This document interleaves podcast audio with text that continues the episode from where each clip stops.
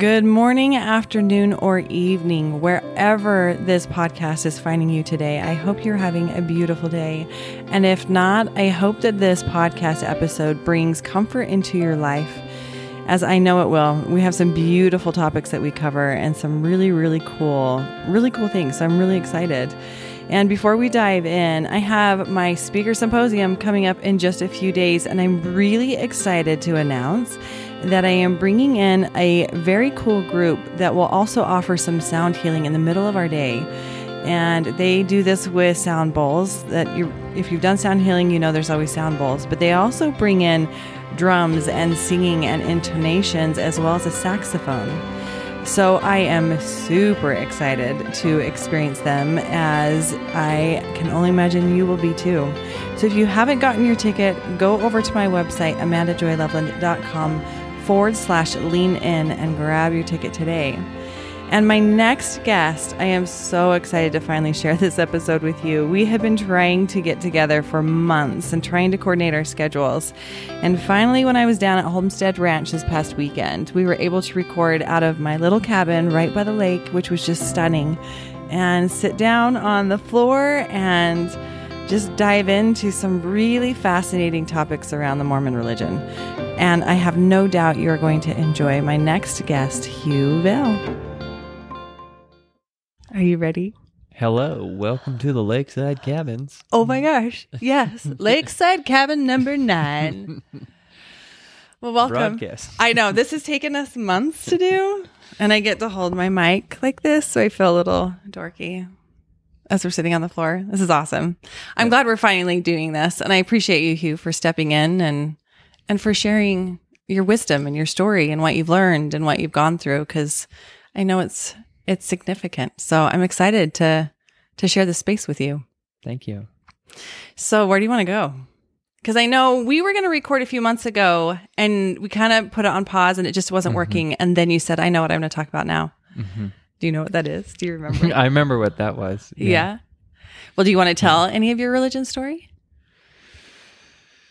Um, yeah. I mean, Yeah. I get asked about it all the time, and you know, you've asked me before. Well, The question that I get asked a lot is, um, "Why did you leave religion?" And the answer I always give is, "I didn't." I know. And that I'm like, okay. and that's hard for a lot of people. Yeah.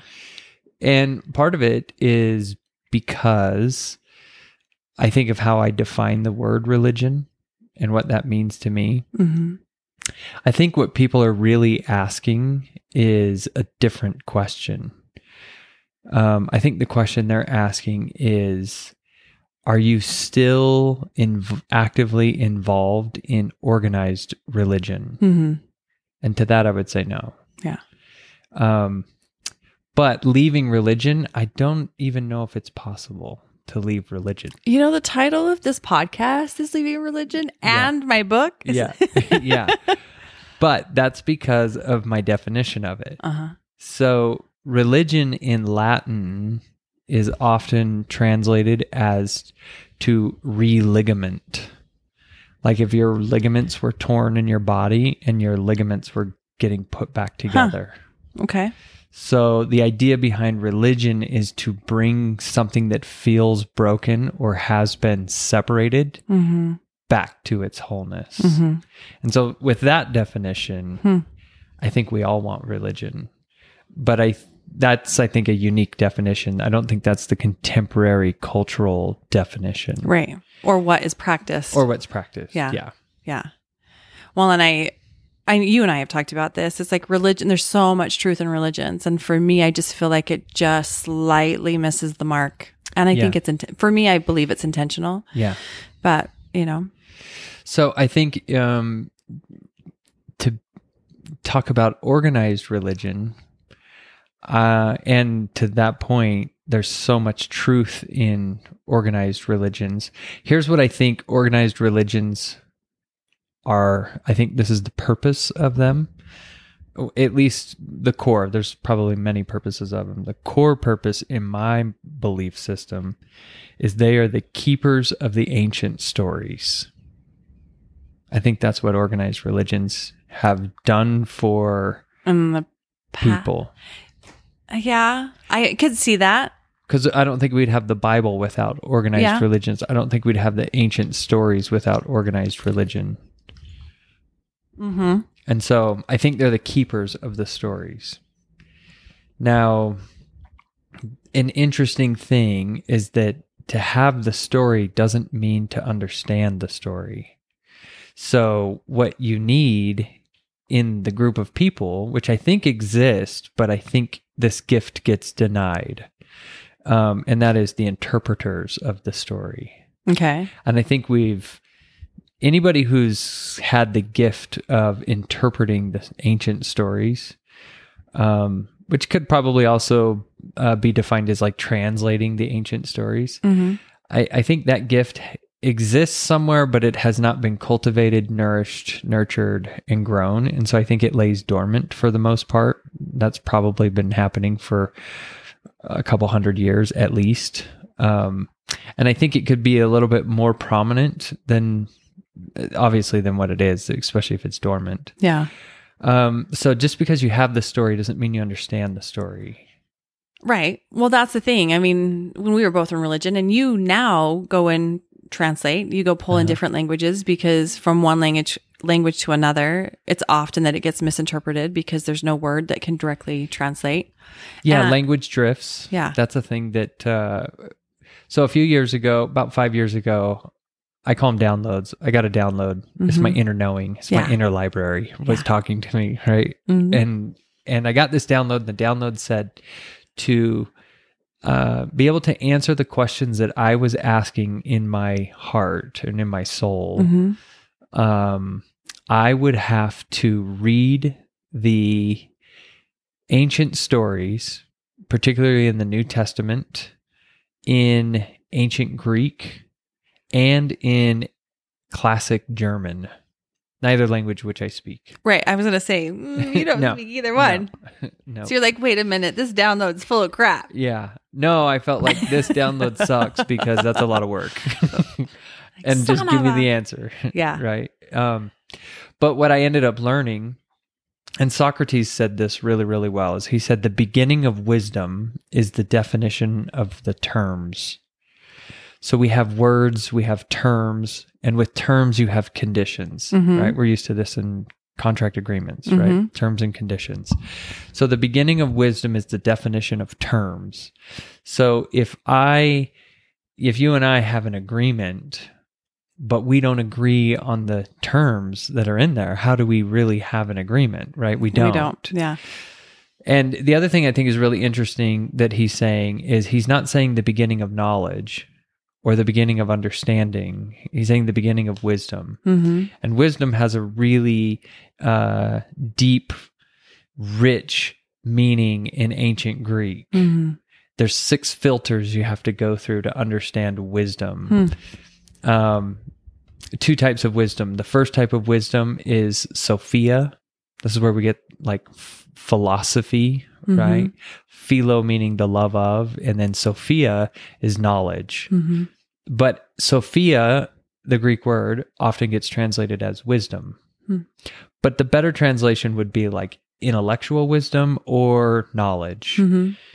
The other Greek word for that gets translated in English as the word wisdom is phronesis. Which is probably my most favorite word. So a few years ago, I did start. I followed that download and I bought every concordance. I mean, I spent like almost two grand buying Oh books goodness. and concordances and reading it. And I would spend about two hours in the morning going through one verse because I would go through word for word.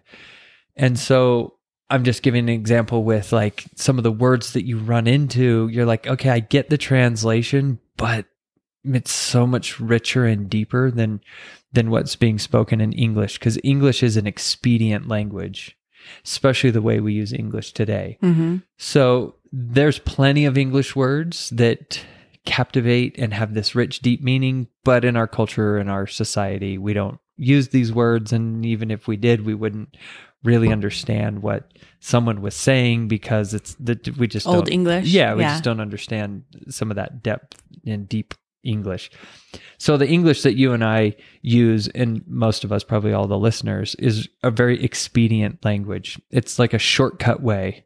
So we say things like, "Oh, I love ice cream," and then we say things like, "Oh, I love you," Mm-hmm. right? But we mean two different things. Mm-hmm. So, with wisdom, uh, going back to phronesis, this means to do the right thing to the right person Mm. In the right way for the right reason at the right time and in the right place. Mm-hmm. So, you've got those six things. Hmm.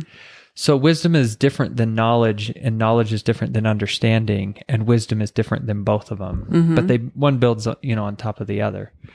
So, the beginning of wisdom, the only way to really get to that that integration where I'm taking these things that I learn and I'm integrating them into my life, I'm applying them, I'm becoming a wise person or a person of wisdom, as I have to start knowing what are the terms that my relationships are being built on, whether it's my business relationship or my work relationship or my spiritual relationships, all those have terms and conditions to them.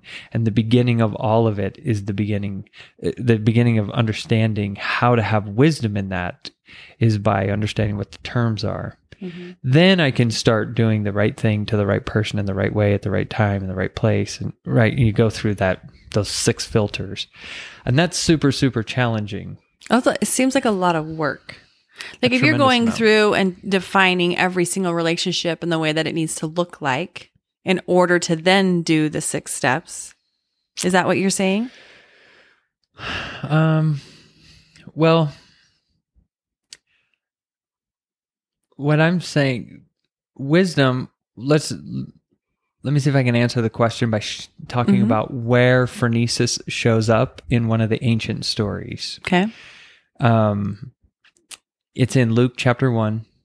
This is when Zacharias, who's approximately in his early 80s, Mm-hmm. his wife Elizabeth is in her early 80s. He's I've read reports where he's 81 and she's 83. Hmm. And uh Zacharias is John the Baptist's dad, Mhm. right? So he gets he draws it says that he draws lots, right? It's like a lottery. Mhm. And there's multiple quorums. A quorum is basically 1500 different priests.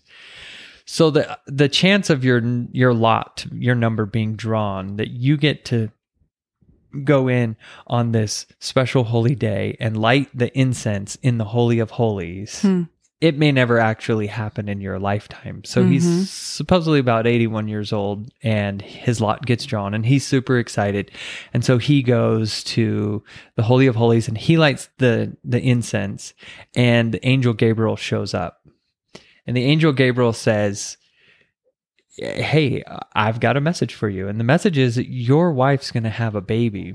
And immediately, of course, he starts to doubt because his wife's 83 years old. Right. So this, you can see the logic where he's like, "Mm, Maybe not. yeah, maybe not. And also, I've read some really interesting reports that even though their faith was so strong, the um, the commonality of meeting with angels and angels showing up, even in the Holy of Holies, had been so far removed from their ex- actual experiences Mhm. that it was a very difficult, unbelievable experience for Zacharias to really wrap his mind around because he- to him, he's just a normal guy who's been doing his priestly duties for Yeah. decades and decades, just like Hmm. everyone else has been, and he doesn't feel any more special than anyone else. And now all of a sudden, an angel's actually showing up, and we believe that they do, but they don't really, right? And Mhm. That's Yeah. kind of the the culture. It happens to someone on. else, or Yeah, it happened to someone else. Yeah. So that's kind of the setting that he's in now. He's in the Holy of Holies, and angel Gabriel's there, and he says, "Your wife's going to have a baby," and gives him some instructions. The first instruction is you're going to name him John, right? So you don't even get to name your own child. Yeah. The angel tells you what you're going to name him. So he goes, "Okay, whatever. I don't even know if I really believe this, but sure." I'm listening. And yeah. then yeah. and then he says, Your son, Angel Gabriel says, Your son's gonna be the front runner or the forerunner to the Messiah, right?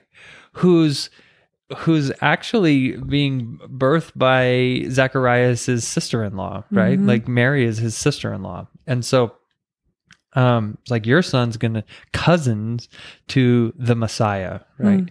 And the Messiah means the anointed one. That's the Hebrew word for the anointed one. Mhm. And um, if you dig deep deeper into that, not to get too anecdotal or tangential on this, but if you get dig a little bit deeper, it's the anointed one who's going to embody Christ consciousness more than what we've seen maybe ever. That that's really what's being said when you're the Messiah. You're the one who's going to b- embody, um, integrate Christ consciousness into your daily practical living, and uh, he's going to be the front runner to this. And now, being the front runner, he's got two jobs. And I'll give you the King James version. Uh, the King James version. The first thing he's going to do is going to turn the hearts of the the hearts of the uh, fathers to all of the children. Mm-hmm. The hearts of the fathers to all the children.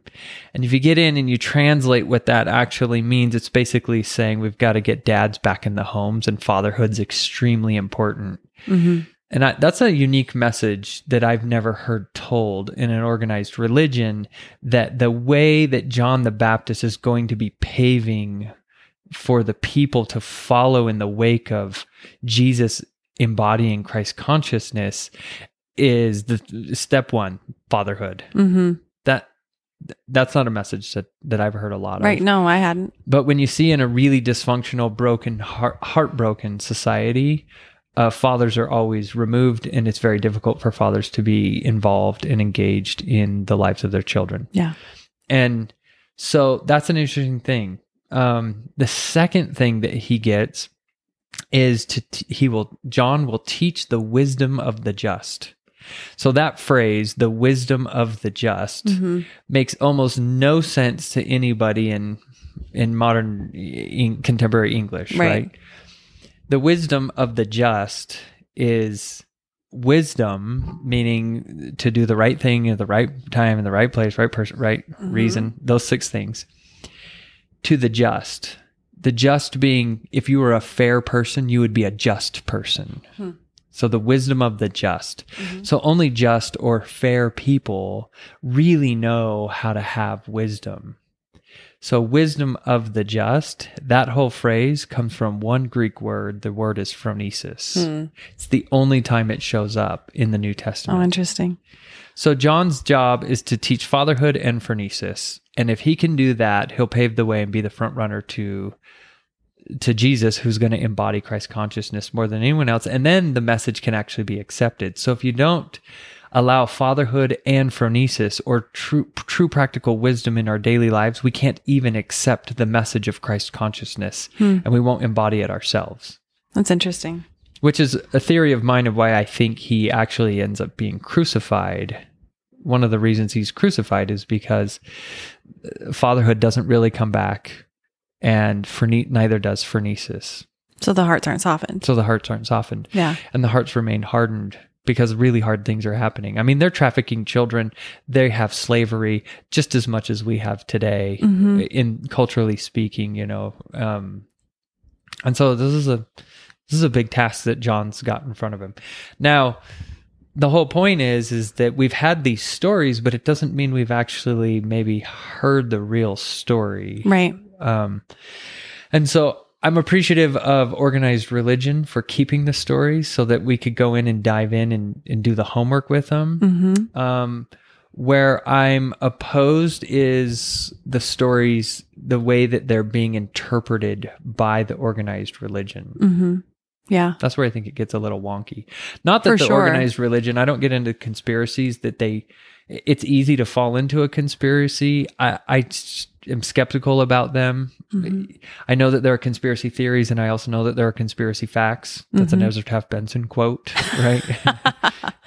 Hmm. but I think uh, there's just a tremendous amount of ego that's Yeah. very difficult for the human consciousness to wrestle against. Mm-hmm. Um, and uh, and I guess I just speak from experience on that. Like my own ego is super challenging to wrestle with. Yeah. I think that's Jacob's wrestle when Jacob's uh, dislocates his hip because he's wrestling with God. Right. I think what he's really doing is wrestling with the true stories and of what's going on and who he really is. Hmm. Because that's a that's just Facing our own shadows, our own demons. all that. Yeah. Yeah.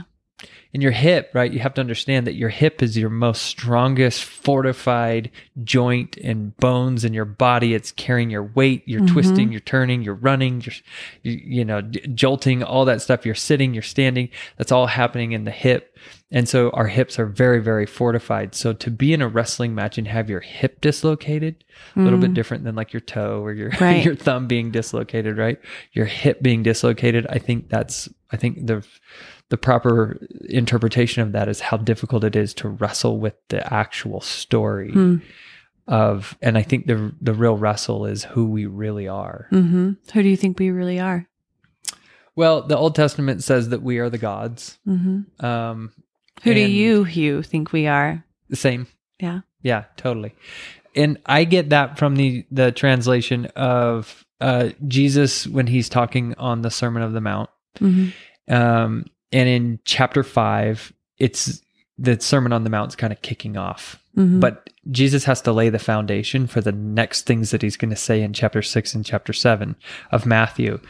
And when he's really digging into some of his final points of s- setting the tone for what this sermon really is, it's chapter 5, verse 48.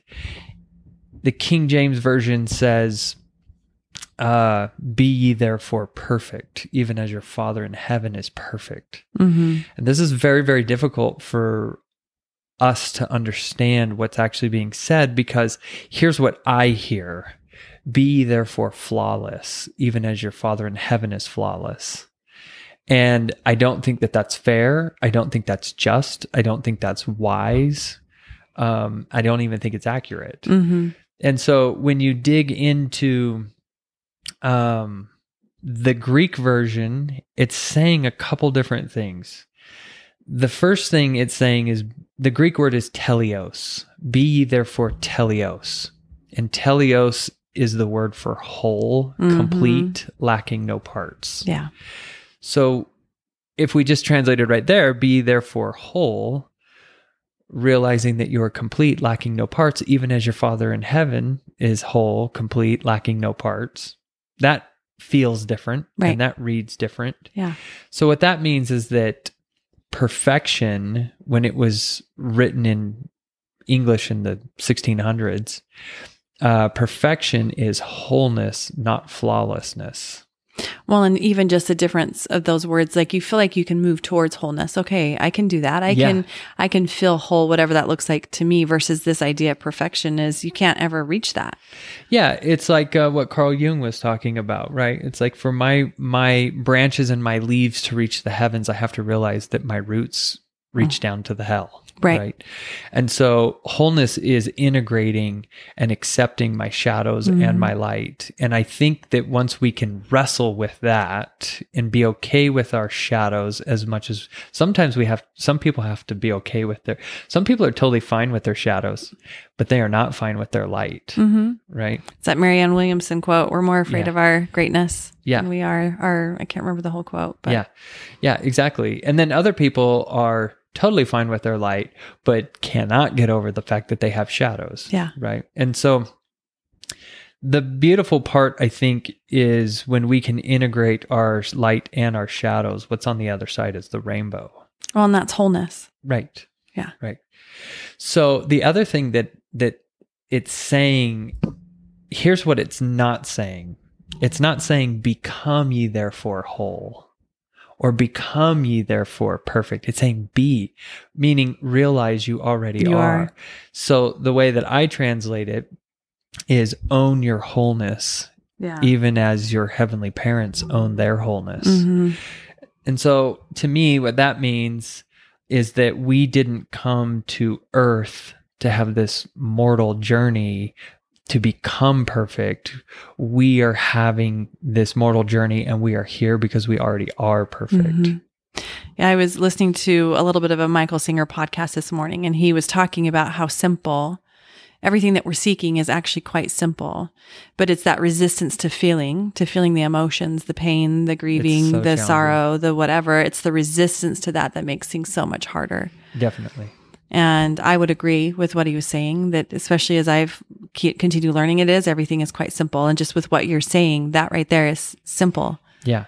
And I think anybody that wants to really understand why that is so difficult for us, you just have to study your brain Mm-hmm. and understand what the function of the prefrontal cortex is. So here's my little plug for as you're listening to this. Hugh's going to be presenting something this Sunday at our speaker symposium. So if you're in Utah, grab a ticket and come join because what you present is pretty, it's fascinating. And I know I'm sitting here at a retreat. That's why you and I are down here at the Homestead Ranch and um, with several women, and we got to listen to it and and then see what you do with the mus- the wild mustangs and you know, I, I cannot tell you how many times it's been brought up in conversations over the last few days from what you presented because it really makes you, what you present makes you think and understand that, oh my gosh, this is how I'm playing this out and how can, and I can shift that. Yeah. So it's really beautiful wisdom that you share. And again, this, it's this, this coming Sunday. So yeah. get your ticket. yeah. It's my favorite thing sharing that formula. I've been working on it for over just about five years, maybe a little over five years. Mm. And I feel like I just barely started to like piece the final parts together and now we're diving deeper it just goes on it's it's like an endless mm-hmm. well of of just awesomeness. But um the mustang the must you know the mustang demonstration that i do which i now call a wild horse ceremony um i used to call it a workshop. And then one day that just uh, didn't feel like it was sacred enough. And i think i needed to change my intention for it and and what it was for me uh to, for the set and the setting to to be created for that. And so now it is it's a mustang ceremony. Yeah. but it, what it really is is it's it's a metaphor. Hmm and it was aristotle it well it was plato and aristotle and socrates that what you really needed to do is get good at understanding the metaphors to become a master of metaphors Hmm. and i stumbled into this metaphor and that's because where language falls short Mhm. the metaphor will easily fill in the gaps Yep. and so the thing everyone really sees is they see themselves in the mustang Oh, yeah. during that ceremony I think I, I already shared with you, but I was shocked how emotional I got during that. yeah It was challenging to watch and really beautiful. yeah Yeah. Yeah, definitely. It's So why did you choose out? I mean, you haven't left, but why did you choose to stop going to the Mormon religion? Do you mind sharing? You don't have to. no, no. Um, yeah, because it's not something I'm embarrassed about. Um, it is something I want to. Uh, I I would never want to influence someone to go faster than maybe what they're ready for. I agree with that. um, because uh, organized religion served me really, really well for a very long time. It Mhm. provided a tremendous amount of feelings of safety and familiar familiarity. hmm And Um, community. And I mean, there's yeah, a lot of a lot of beautiful great things. things. Yeah. I think we've lost some of that in our modern times right now. Yeah. Uh, there's so much litigation. There's so much uh, liabilities that are out there that I think we lose a lot of. I mean, you remember we used to have like road shows and we used to have Oh, yeah. Uh, uh, I forgot about that. yeah Yeah. yeah we don't even do we don't like we get together and we have potlucks and everything like Yeah. that but we used to like really engage in, in Yeah. lifestyle activities and basketball and softball leagues and you know and maybe it got taken too seriously but but those are community building and we don't really have i think some of those things that made uh, organized religions really uh, home based and Mhm. kind of like rooted at the heart. Mhm. Um, that fun and that play that yeah, gets to so I in. think that's a sad thing. Um, so that's a motivator for me to be like, well, uh, there's other places that I'll go that do Mhm. provide that. Mhm. And, but I was, um, there's an interesting scripture in Doctrine and Covenants. Um, it's section 22, verse 3. And the question is being presented why have i caused this church to be built up in the last days Hmm. right that that's Mhm. ultimately the question that's going to get answered and it says because of your dead works have i caused this church to be built up in these last days and uh, I served my mission in Independence, Missouri, Hmm. and uh, so we didn't get too involved in church history. Um, we were discouraged from that, and I think for good reason. Um, but when you when I've dove into some of the early, like the Joseph Smith papers, I, th- I think are a great great example of that. Uh, what's the guy's name? Richard Richard Lyman Bush. Oh, I don't remember. He wrote, uh, yeah, and I might be not saying his name properly, but he wrote Rough Stone Rolling, oh, yeah, yeah. which was the big biography that Mhm. that came out. And if I heard the story properly, it was he was encouraged by the church to, and maybe even the brethren to write this book. Um, I loved that that biography. To me, it brought a lot of like realness to Joseph and to that whole experience that was going on. So, uh, one thing I don't like is I don't like the aggrandizement of a prophet or somebody who has a gift. Uh, and to that point, I like Abraham Gileadi's. Uh, if anyone's ever read any of his stuff, which highly recommend. Um, I've never heard of him.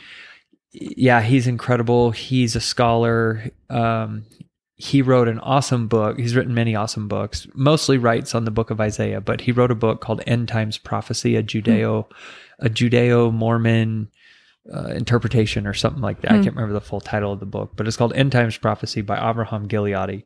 And in there, he talks he talks about he makes this really cool point, and the point is that prophets, seers, and revelators are not offices in an organization. They're Mhm. not roles in an, in a in an organization. They're gifts of the spirit. And so what that means is that anybody could be a prophet, anybody Mhm. could be a seer, and anybody could be a revelator. And if you go and read Moroni chapter 10, what you get from that is do not deny the gifts. And if you want the gifts, then go seek after them and they'll be given to you. Mm-hmm. So if you wanted to be a prophet or a seer or a revelator, and Joseph was was famous for saying that everyone should become a prophet, seer, and revelator unto themselves. And I don't think that you can actually get to a society of sovereign individuals who know their wholeness Mm-hmm. and who own their wholeness, which I think we would really define as a Zion type Yeah. definition of people. I don't think you can get there if they are not prophets, seers, and revelators unto themselves. In other Right. words, I think the people who uh, comprise of a Zion people are prophets, seers, and revelators unto themselves. Mm-hmm.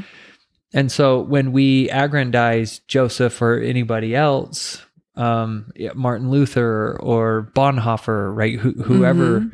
whoever it is in any religion, I think we run the risk of missing what the real message is. And I think this has been done to Jesus. Mm-hmm. I agree. I think we've made Jesus into something that he is not. Mm-hmm. Um, and again, this is the world according to Hugh. Mm-hmm. But one time I was I was in a very serious mode of fasting and prayer, and what I was told so clearly in my own inner knowing is Jesus is not a narcissist. Mm. And I w- I just kind of thought about that, and I was like, I don't know if Jesus like really wants Mm-hmm. people to be worshiping him, right? And Right. and and praising his name. And that's a very controversial statement. And I but I think when it's uh, what I'm really trying to say, so hopefully people hear what I'm saying, not how I'm saying it. Uh, words matter because words they not only sh- you know help us communicate, but they shape the experience. So I'm not trying to shape this experience negatively, but I just don't think that. I think when we shape it into the fact that Jesus isn't a narcissist and he doesn't want people uh, worshiping him, I think what he wants is people following his his path of Christ consciousness that he embodied, Right. which These things can you do and then some. What is that scripture? yeah, and more. These things you can do yeah, and you'll more. do greater things than what you have seen me do. Right.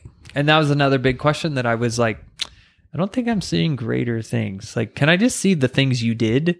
Let me start there. Let's just start there, Right. And then we'll Figure work that out. Greater, Right. Yeah, yeah, and and maybe we are, and maybe I'm just missing it. You know, I don't know. I'm open to that, but I haven't seen it. I haven't I'm seen it. I don't know right anybody now. who has seen it.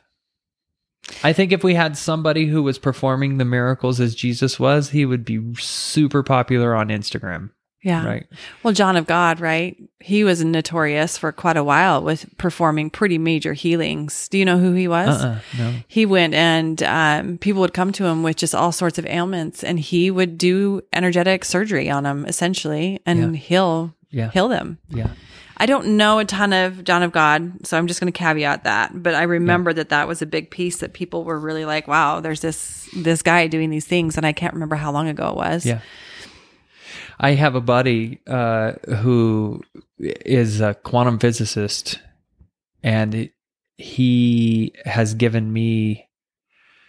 I, I there's not even a term for it. Uh, I.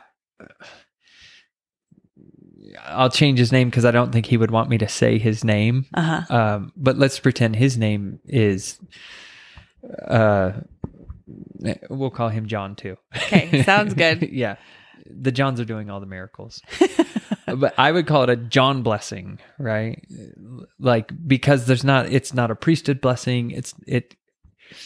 It was like a mixture of Reiki. What I ended up finding out what Reiki was, uh, and and like his own gifts and just his incredible desire to want to heal uh, himself, and then from there being able to pass that on to others and help them out. Um, and one of his ways of giving his blessings is he really helps you understand who you are. Mm-hmm.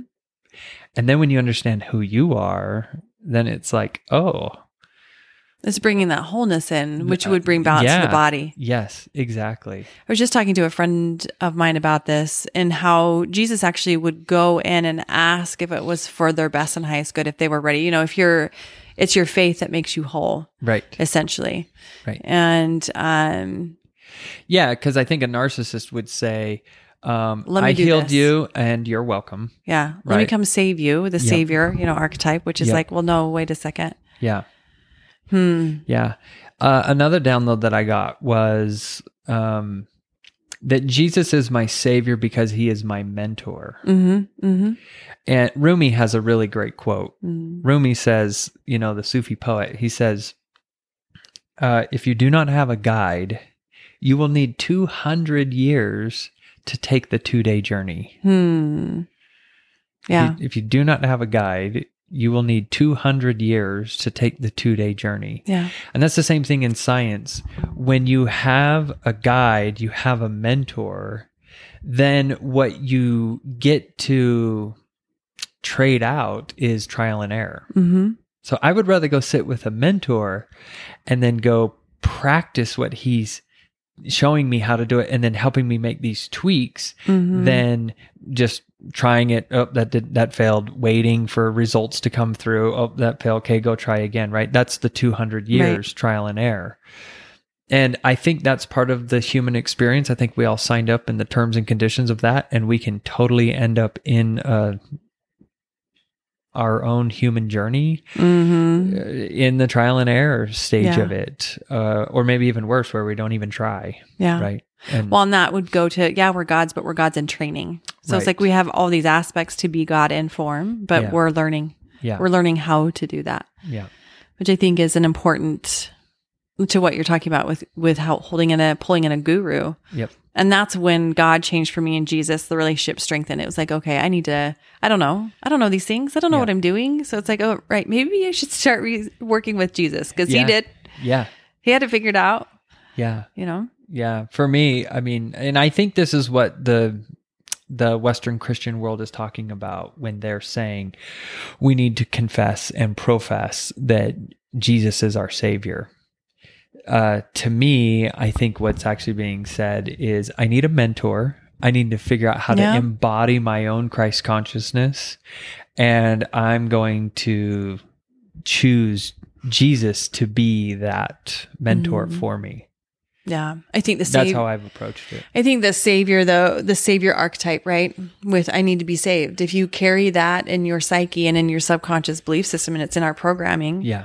Then you're going to constantly go out in the world thinking that you're something's wrong with you, Yeah. and you need to always be saved. Yep. And by the way, you're evil. You had so many sins that Jesus, you know, went through this whole process so that you could become clean. Yeah. I don't know. It's I I agree, and I was reading in the book of Mary, which is the Mary Magdalene, her gospel.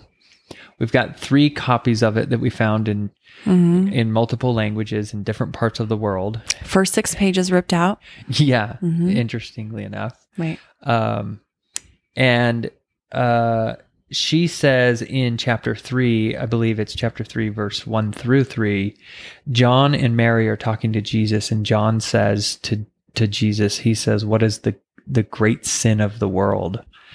And Jesus says back, "There is no such thing as sin." Mm-hmm. Now, I think what's really being said here is there's nothing that takes away from your wholeness. Mm-hmm. Now, there's things that uh, can create a tremendous amount of hurt, harm, Right. and Pain. and pain. mm-hmm. Um, and but yet, even then, there's nothing that can take away your your wholeness. Mm-hmm. And and so, what I another way I might say that is that there's nothing that can shame you Mm-hmm. because years ago I was in prayer working through a struggle in my life and I remember uh spirit saying to me shame will destroy you faster than any sin Yep. ever will and I had no idea what was being said I just knew it was true Yeah. That shame would destroy me. And so I dove into Brene Brown.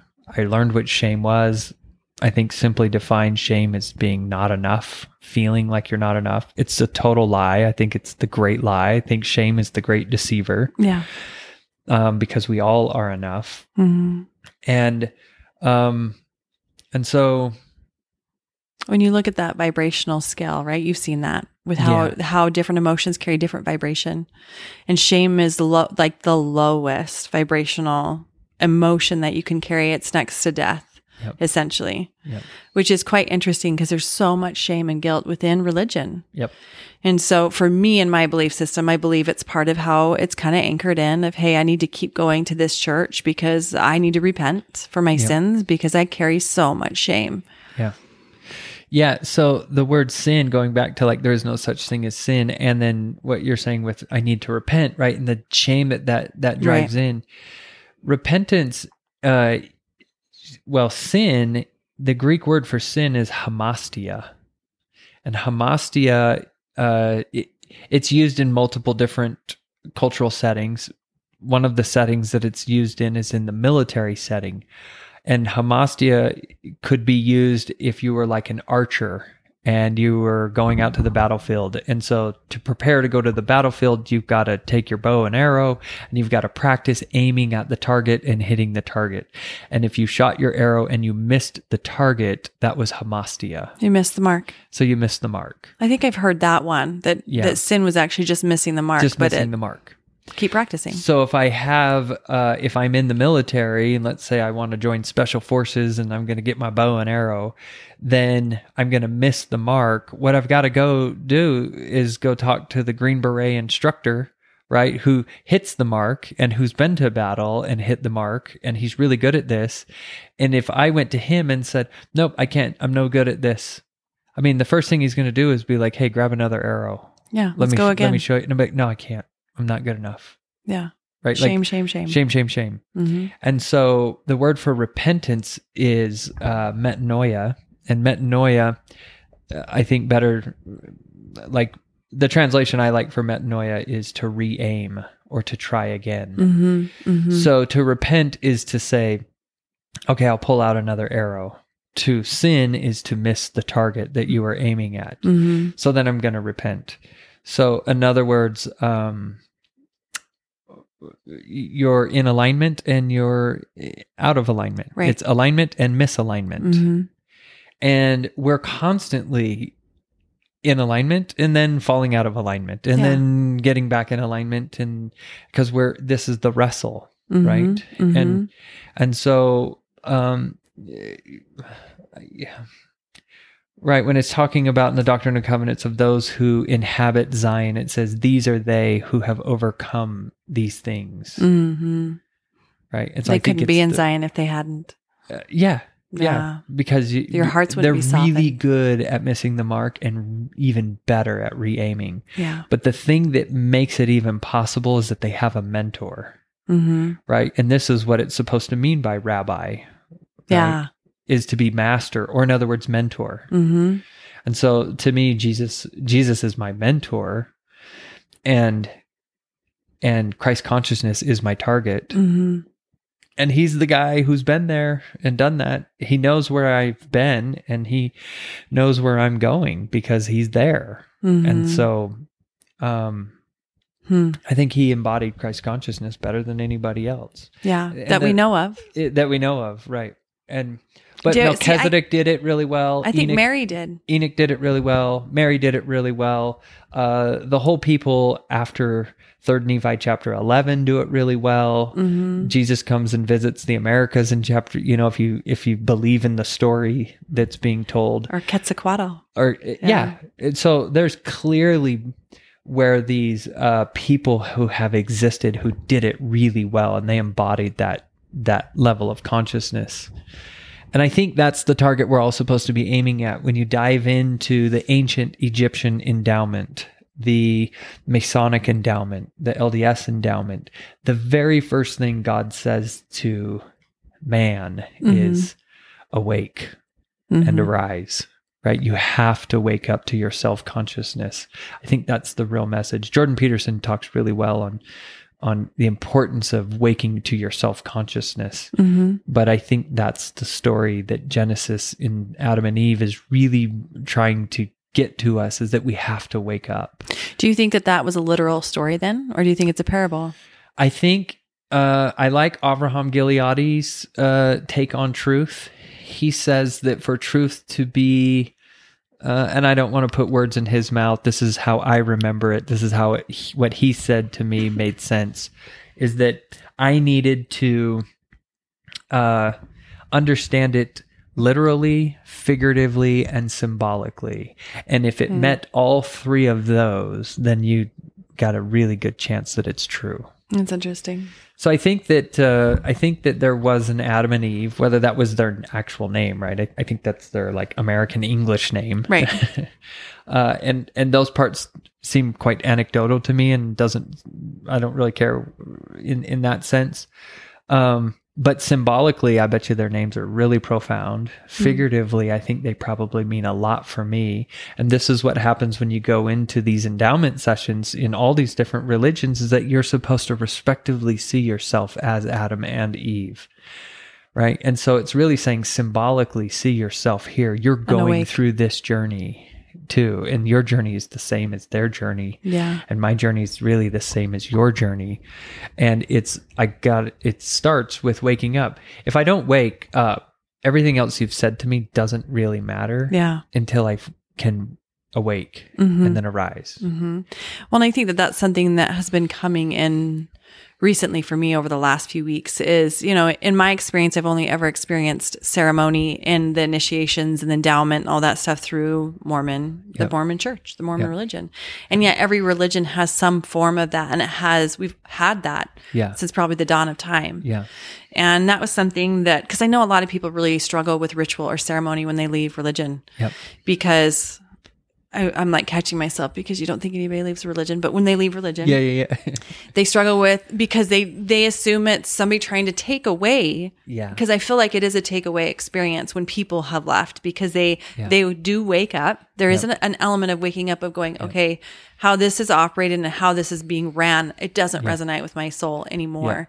And so to everyone and i think is that's leaving, true i think that's true i've heard how it resonates with them i've heard how they've Yeah. understood the terms and the conditions and given their definition of it and their experience of it i think they're doing the right thing Yeah.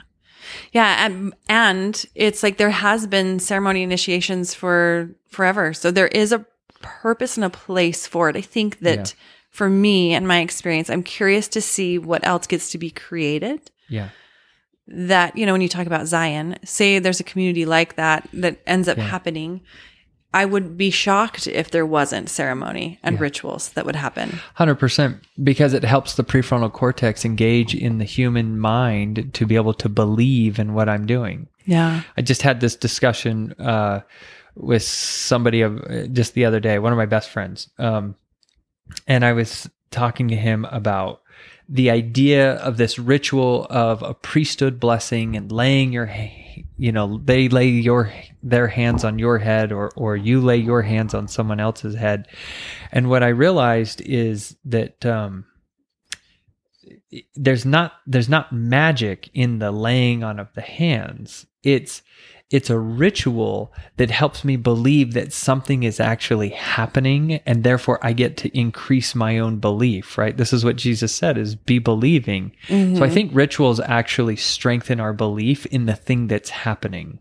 Yeah. and and so not to say that there could not actually be power in our hands i think that there is. I'm not trying to diminish that but i'm trying to say that the ritual is to help us increase our belief that there is something there is this energy there is this this gift that's happening. And so the giver of the blessing is not the savior. Mm-mm. the giver of the blessing is simply engaging in a ritual. And i think this happens in reiki. It happens in, right we're always using our hands. It even happens in just business dealings when i just give someone a handshake hmm right? There's a, so- a token and a symbol right there. Right. and we do it when we meet new people. and so um, I could probably jump down a rabbit hole of the thing I don't understand, and I don't understand why the religions keep it sacred. Where you have to, in order to enter the house, you have to. Yeah, But I, even- I think it ought to be taught uh, openly. Yeah, but even so, when you talk about the Holy of Holies with Abraham, in my research and my study, um, and I'm trying to remember, there is a video that I watched. Um, oh, his name's going to come to me. He's a quantum physicist and he's brilliant. Anyway, I'm not going to remember, although it's right on the tip of my tongue. Anyway, he did this whole three hour long documentary where he actually went and followed the Ark of the Covenant and where he Is this believed, the guy you were telling me about, I don't remember. LaCroix? No, No. somebody else. Um, he goes into math and and the um, deca decahedron and talks Yeah. about. I mean, it's just fascinating. And some of it, it's like, okay, I got to pause this for a minute because Yeah. my head is going to explode. Yeah. But they followed the Ark and the Covenant, and they got where they believed that it would be, and they would find oil, and they would find the, um, I guess, tinder or whatever it would to be to light the incense Uh-huh. and um, the sarcophaguses in I can't remember which pyramid it was would exactly fit the sarco- the Ark and the Covenant, and they believed that the Ark and the Covenant is the Holy of Holies, and that it was some sort of a portal. And the only way to step into the presence of it, you would have to anoint yourself with oils because the energy is so intense. You know, because everything we're talking about is energetics. When you're talking Yeah. about a blessing, laying on a hand, Reiki, we know that everything is energy. This is 99.999% space. It's energy. Right. And, um, you know, that as you were talking about the Holy of Holies, is it possible that there, yeah, okay, anybody could go in there, but hey, we're going to just, you know, to make this fair, Yeah. because there would have to be some sort of a system or you would have lines constantly of people um, looking for something to save them. Hmm stepping into this space connecting somehow through some vortex portal whatever. And and if i when i researched that if i remember correctly you did have to be in a state of preparedness emotionally mentally spiritually. Yeah. You know the road to Eleusis talks about how people would prepare their whole lives to go to this temple experience and have this once in a lifetime experience where they would die before they died Mhm. and I think that that is what has gotten, um, it's kind of what you're talking about, that silver bullet. Everybody's looking for a magic pill. Yeah. Hey, just give me the answers. And that's what I think religion has done us disservice.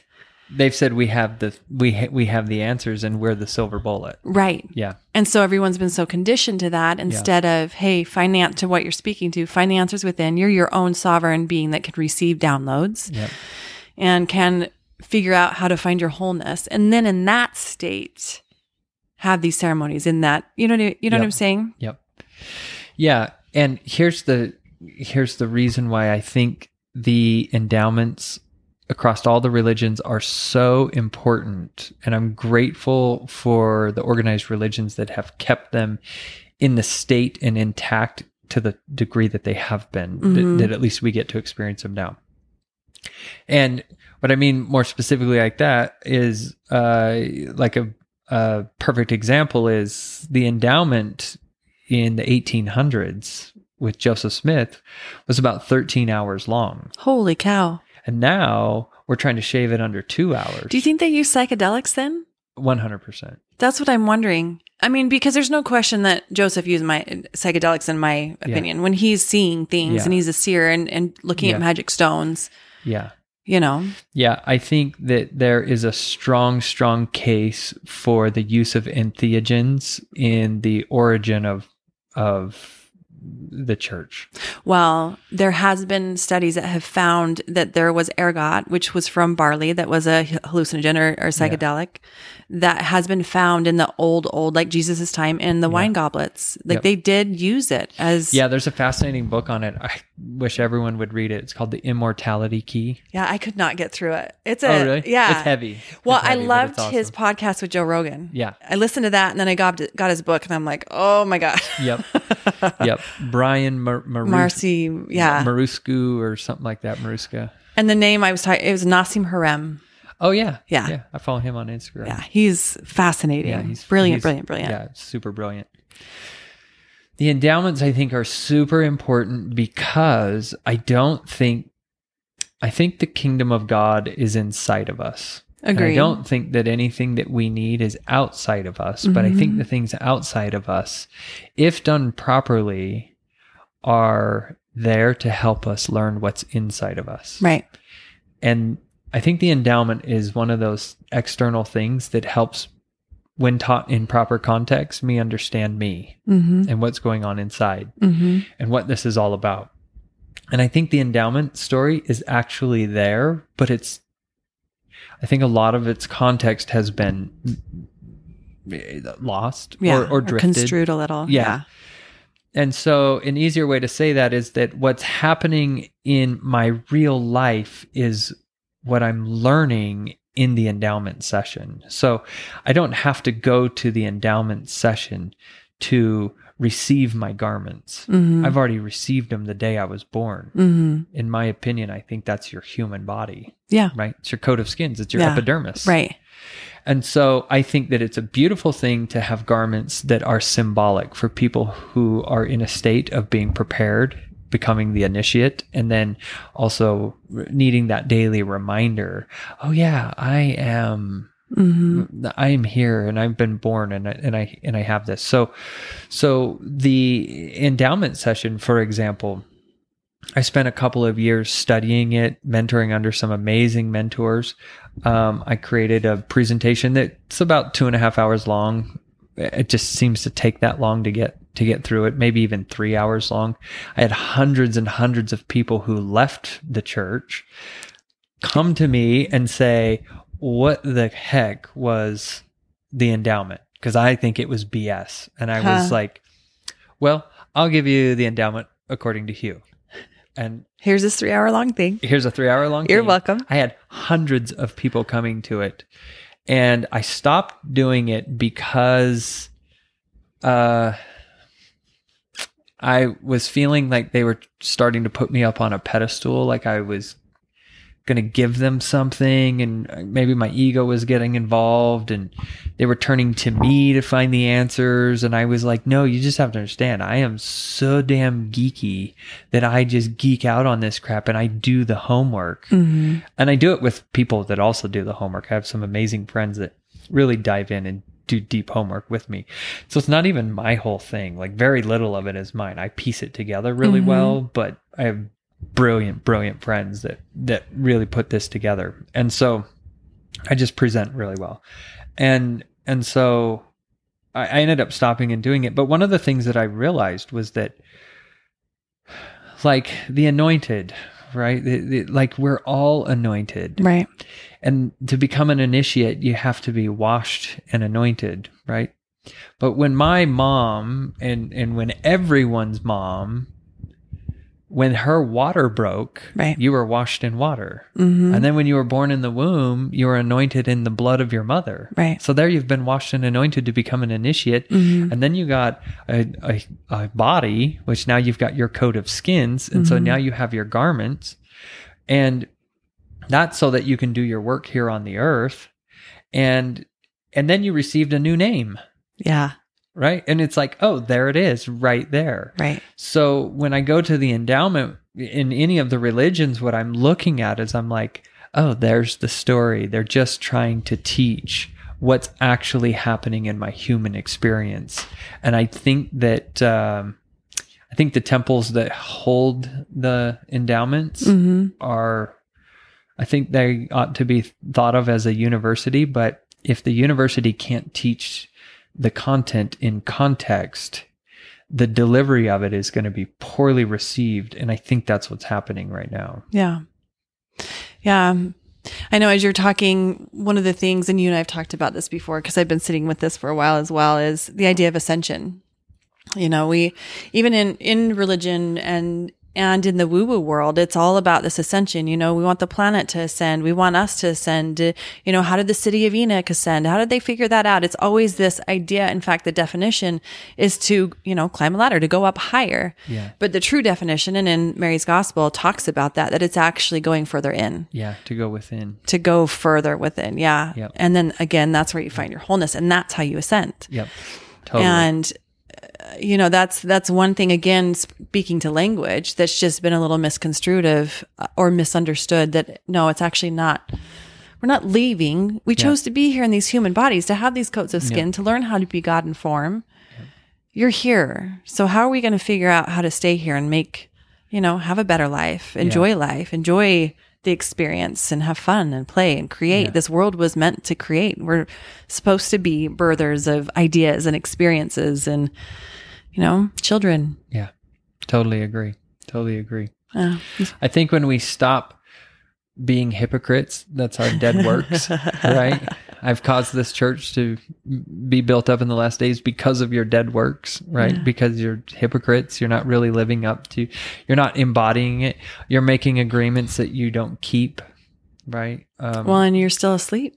and you're still asleep and that's okay i don't think there's anything wrong with that i think i think there are many times that i have made agreements in my life and have not been able to be impeccable with my word in keeping that agreement that's a really i mean that's a shadowy thing to say right that's Yeah. something i have to embrace but obviously there's times that i've done that and um I think we all have. we all have. Yeah. And so it's okay. The the th- thing about it is that you have to eventually become impeccable with your word. You have to e- eventually live up to the agreements that you're you're making and you're and you're keeping hmm right? And those are the people who i think have embodied their wholeness are those who know themselves so well. They know their character and they know what agreement they can keep rather Mhm. than just the ones they want to make hmm Right. High integrity. yep Yeah. You didn't share how your story of why you chose to leave. So, um, I think the, uh, I mean, part of it is, uh, I mean, part of it is that I just, I think I ran out of temperance. Hmm Uh, I, I don't think I had enough temperance, uh, maybe not enough patience, not enough meekness to, uh, sit with people who were supposed to be my brothers and sisters, but I didn't really feel a true connection and belonging to. Yeah. So there's a lot of complexity to that. Um, I could have done better, I think. And and obviously I could like still go back. I don't have a desire to do that because I have that that community. You have a community now. I have a community now. Um and and uh and I like my my Mormon community. You know, I would never, in my opinion, I I don't ever see myself uh, fully leaving the church. Um, I people who want to go on missions or they want to go, you know, do those things. I'm fully supportive of that. It's their choice. It's their choice. It's their human experience. It's their their journey. Um, so I would never discourage any of that. Um, I think a lot of good is done in the world because of it. Uh, I think I did a lot of good in that. hmm But for me, uh, in leaving, I think that I think any church is a preparatory church. I think is what it is, and I think it's really important to have them. But, um, you know, I ask this to people all the time. Like, when was the last time you went back to fifth grade? Right, and people are like, "Well, I wouldn't." Right. right? Or think about it uh, even in a better uh, context, because you could also say, when's the last time you went back to college? People who have graduated college don't go back to college, Mm-mm. right? Like they don't go back and redo the thing What they've they already did. done. Yeah. And that's because it prepared them to go do bigger and greater things. And so they're Mm-hmm. off doing bigger and greater things. Now they may come back to go help people make it through that stage because they made it through. And that's a super cool, awesome thing to do. And so we could view church that way uh, with no ego in it, right? It's, it's not to say that one is better than another. But if I learned the basics of math, so uh, addition, subtraction, multiplication, and division, hmm once I learned that, right, then I move on to algebra. Mhm. And once I move on to algebra, I I move on to Geometry. the, I next level. geometry. Yep, geometry. and then we go on to trigonometry, right? And then we Uh-huh. just continue to go on and go on and on. And then you got the quantum physicists doing the math problems that I'm like, wait, when did punctuations and letters become Right. numbers and er, right and all, and all it. these things, right? And so, so the guy who's doing the quantum physicist math, whatever that is, he's still using addition and subtraction and division. hmm So he didn't throw that away and he didn't get rid of it Yeah. that was a foundation and that was a preparatory thing and so Mhm. i think that's what happens in the church is that they give you the foundation and they give you the the preparatory thing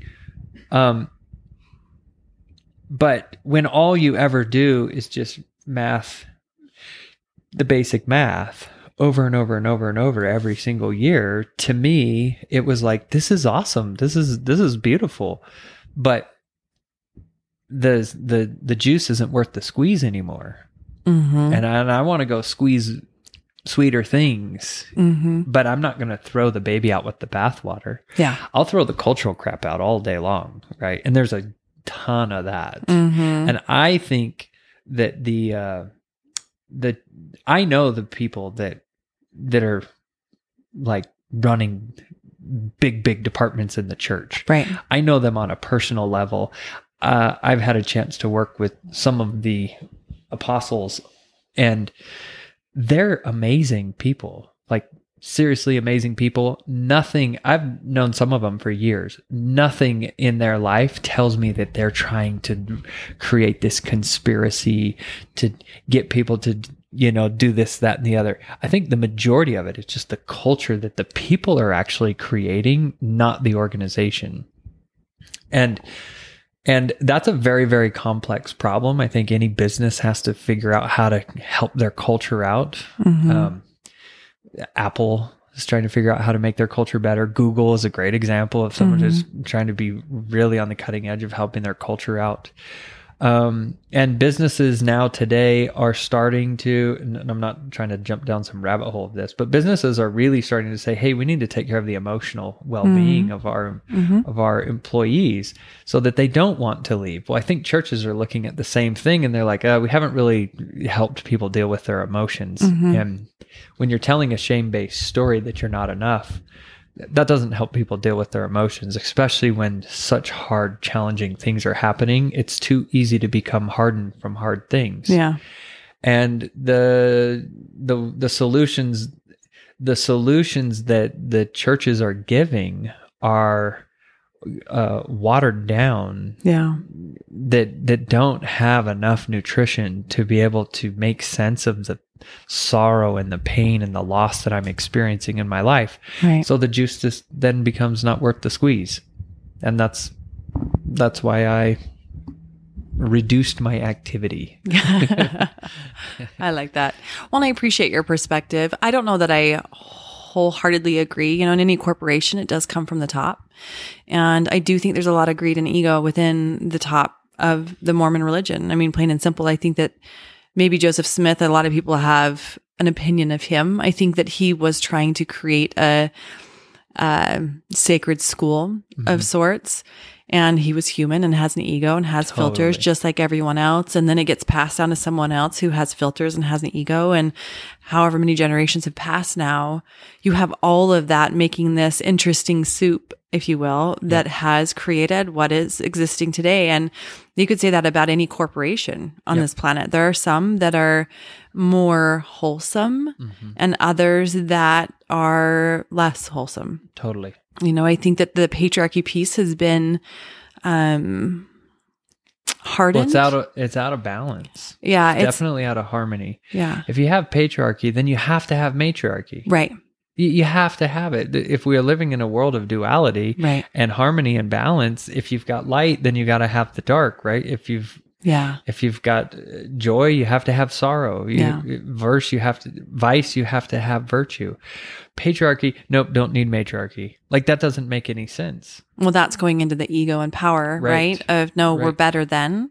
And that's the thing that, you know, when Jesus started, he went to the sick, he went to the ones that had demons. He went to, you know, it wasn't that he went to the people that were righteous, quote unquote righteous, depending on that, your perspective. They were the then. ones that he was not happy with, right? He Yeah. was like, "Oh, you vipers, you generation of vipers." Yeah. right? Yeah. Like he's not happy with the ones that were the quote unquote righteous ones. Right. Right. So when you found your, we're getting close. I'm probably needing to wrap up. But when you found, because most people when they live leave religion, their foundation's gone. They have a lot of mm-hmm. anger. They're going through death process, and most people, the community is a big piece.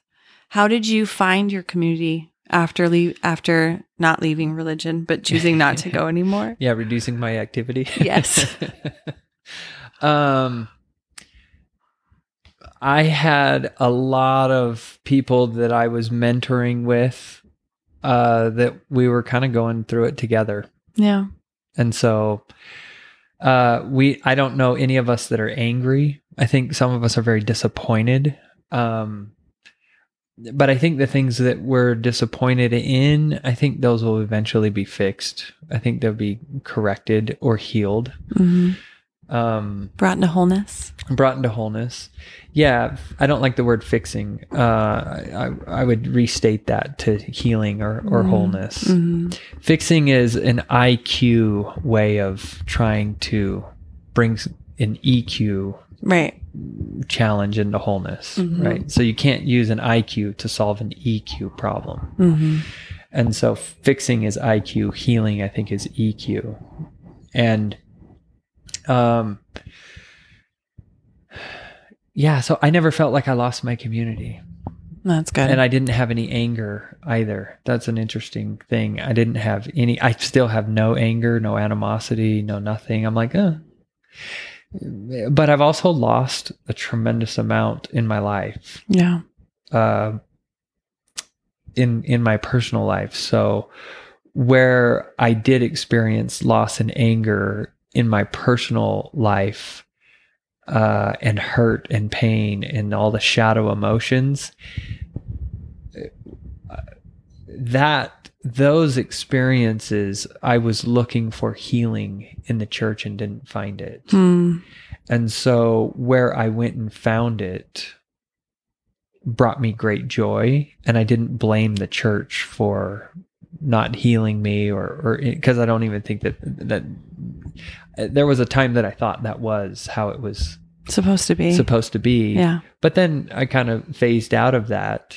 So I get that some people are very hurt and, and the culture is so deep um, in their family lives hmm and it's really really painful and really challenging for them so i'm not trying to diminish any of that reality to them i just didn't experience that Right. Yeah. Yeah. And I was asking you about your experience. So that was yeah that was perfect. What advice would you give for someone that's listening that's struggling? You know, they've left, they've lost their community because most people do. yeah Um, what advice would you offer? I would say, well, I would go back to the uh, formula that we went over at the at the retreat. You know that. that so come right. Sunday. So come Sunday. Um, Let go of the story. let go of the story, the wounded story. Yeah.